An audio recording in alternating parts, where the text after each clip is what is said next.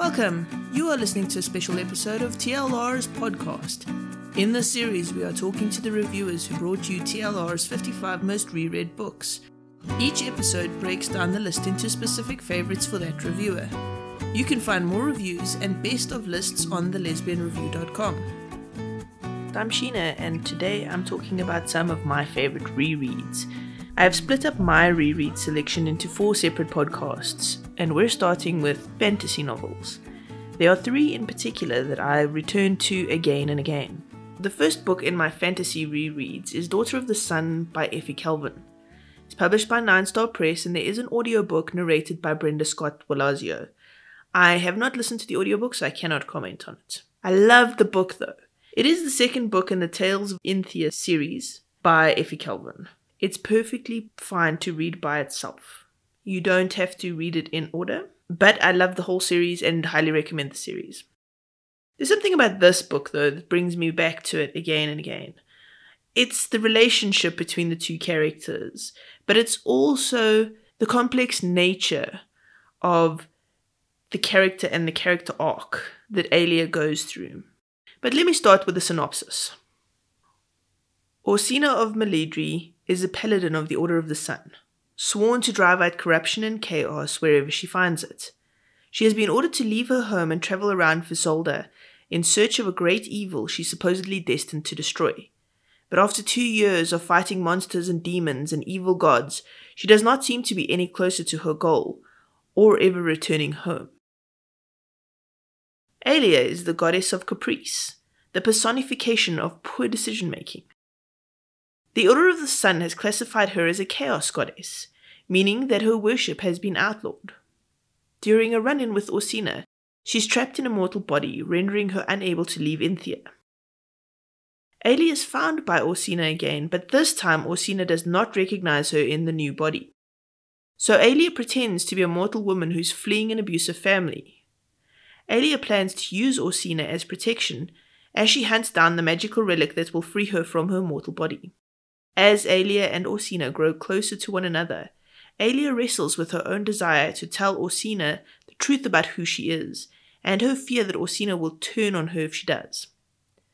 But the decision might not be hers after all, because their actions have not gone unnoticed by Aelia's siblings. One of the things that draws me to this book again and again is the complex nature of Aelia's character. She starts off as this goddess that's just out for herself. She wants people in villages to just be slothful and do nothing. And she sort of feeds off of that kind of chaos. But as the book progresses, she changes and she grows. And that relationship between her and Orsina is such a beautiful, touching, and gentle romance that the story is something I come back to again and again when I want that feeling of redemption, that feeling of everything can be okay in the end and love can conquer all. It's a great series. I highly recommend all the books in the series, but this one for me is definitely a good reread. Next in my rereads list is Christabel by Karin Kallmaker, published by Bella Books, and there's no audiobook available for years this has been a, a go-to for me when i'm feeling down and i want to feel like there's hope in the world the characters and their ability to overcome years and years of oppression to finally get the love story that they so deserve is what draws me back again and again. And it's Karin Kallmaker, so it's beautifully written. I'm going to read the synopsis for you. Deeper than the city streets, the subways, even the dry riverbeds that no longer flow, are the roots of a tree that remembers love and tragedy. Financier Dina Rowland's assignment is to make fashion designer Leo Goranson a lot of money. But the more she knows of him, the more repugnant his personal life is to her. Not the least inconsequential is his unbreakable hold on his greatest asset, supermodel Christabel. One touch and the power and responsibility of Dina's long hidden heritage threatens to crumble the careful plans that she's made for her life. Krista knows that there's no escaping her tormentor, but she has a plan to deny him what he ultimately wants from her. The past can't be changed. Having long accepted her fate, she is unprepared for the wild feelings that Dina's eyes arose in her. There is passion, certainly, but also the rarest feeling of all to her hope. I actually want to read you an excerpt from this one just to kind of illustrate how gorgeously written it is. This is the first time that Dina and Christabel see each other. Everyone turned to the soft voice behind them. For the third time in the last hour, Dina was stricken with vertigo. Surely it was just hunger and fatigue? PMS, maybe? Through the shoulders of the men, she saw a woman, or a girl. No, a woman. Her dark eyes were huge and her skin alabaster with rose stained cheeks and lips. She seemed like a mist, almost as if she wasn't there. But as she moved down the stairs with a flowing grace that mesmerized Dina, she solidified in Dina's mind. She has to be a model, but unlike most models, there was nothing boyish or waif like about her. She was all woman, lasciously female. You wanted to examine my assets? Goranson gestured at the newcomer, who stood at the bottom of the stairs. This is my chief asset, La Christabel. Dina looked at Goranson and knew that he understood assets was something you owned. That was when she began to hate him.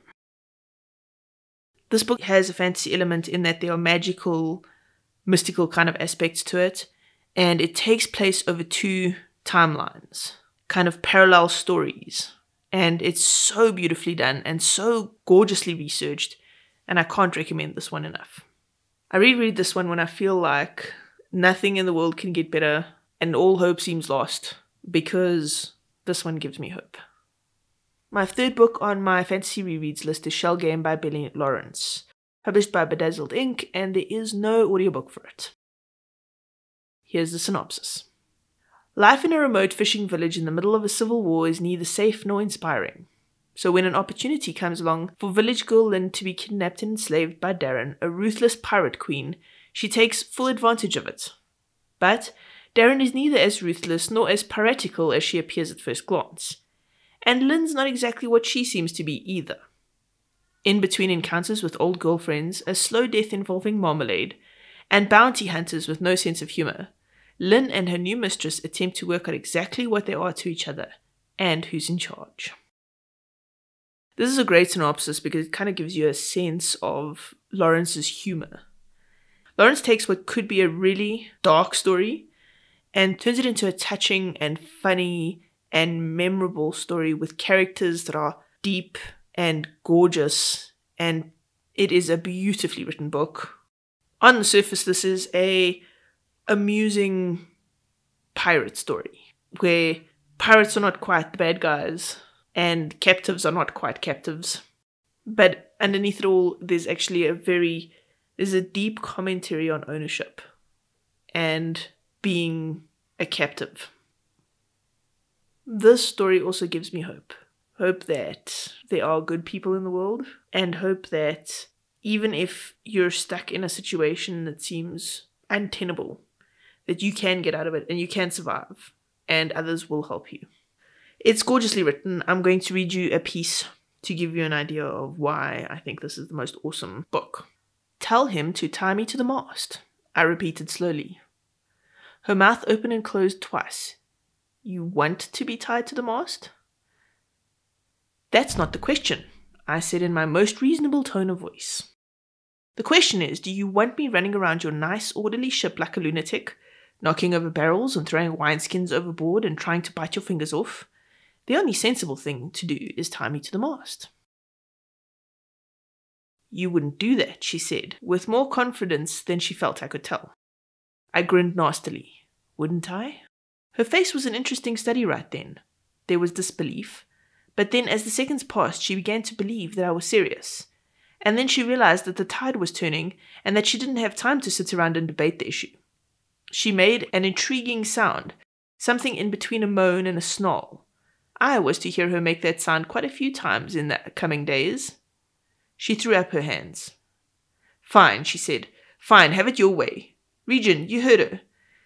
Tie her to the goddamn mast. Tie her to anything she wants to be tied to. Tie her to the anchor for all I care. And get her on the damn boat now. Then she strode off, nursing her bleeding arm. The village children scampered at her heels like puppies. Regin tried to lead me away gently, but I set my heels in the dirt so he had to yank me along. Within 15 seconds, the cord was biting into my wrist, and I stubbed my toe, and my back was aching, and my knees were scraped where I'd knelt on the path. And I couldn't figure out why I felt so fantastically happy. I filed that away as something to think about once I had the time. Good news if you loved this book, there's a follow up to it now, which I also highly recommend. I hope you enjoyed our time together as I chatted about three of my favorite fantasy rereads this is Sheena on the Lesbian Review podcast. That's all for this week. Bye. Thank you for tuning into the special TLR podcast series where we have been chatting about our favorite rereads. Please make sure to use our buy links for Amazon or become a patron. Using our buy links gives us a small commission on purchases you make on Amazon within 24 hours of clicking the link. Becoming a patron means you get exclusive content. Go to patreon.com slash the lesbian review for more.